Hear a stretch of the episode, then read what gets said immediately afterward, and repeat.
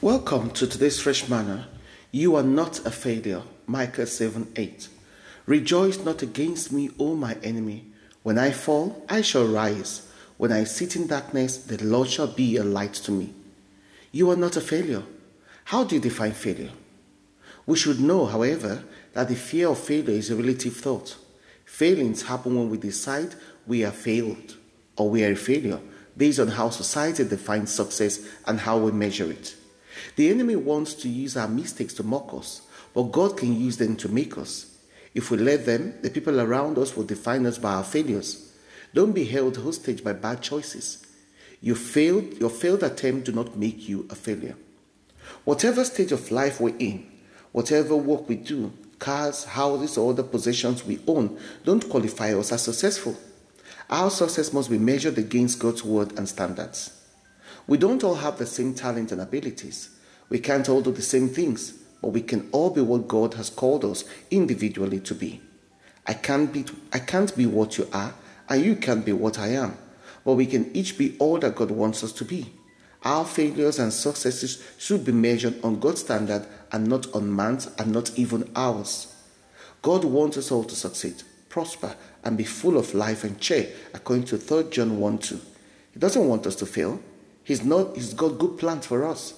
So our feelings of inferiority, inadequacies, and inabilities are from our thoughts and nature. Satan cannot do anything to us without our consent. But once he gets us to think it, very soon he'll get us to speak it and then do it.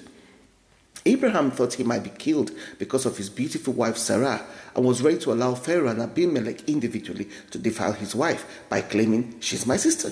He lied twice in Genesis 12 verse 10, and then uh, 20, verse 1 to 18 to save himself. He failed big time. He was wrong, but God delivered and redeemed him. When Sarah told him, Go into her maid, knowing God's plan for him, he did and ended up with an Ishmael. The Bible didn't tell us anyway that he argued with Sarah. He failed again because that wasn't God's plan for him in Genesis 16. Yet, in God's eyes, Abraham did not fail. He is called a friend of God. By man's standard, King David would be a failure. He was an adulterer, a murderer, and a liar, as seen in 2 Samuel 11. These are epic failures. But he was quick to genuinely repent and chase after God. Yet, to God, he was a man after God's heart. Paul wrote the majority of the New Testament. He was a murderer and a terrorist, as seen in Acts 7 57 to, to uh, chapter 8. Yet, he was God's servant.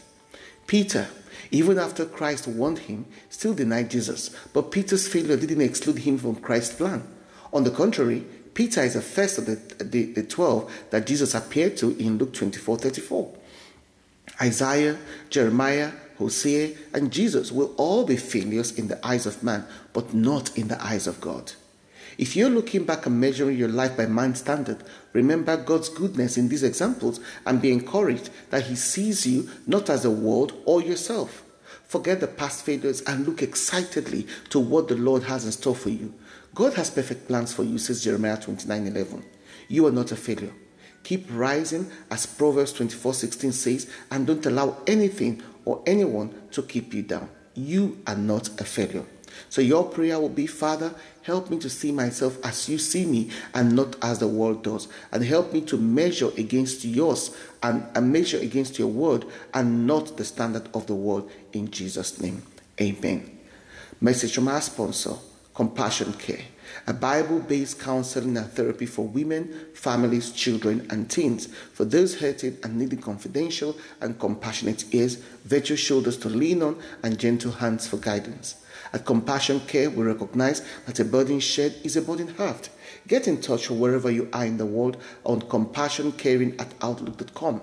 Compassion Caring at outlook.com or 07459 026 719.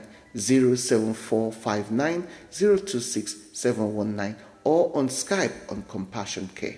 Shalom.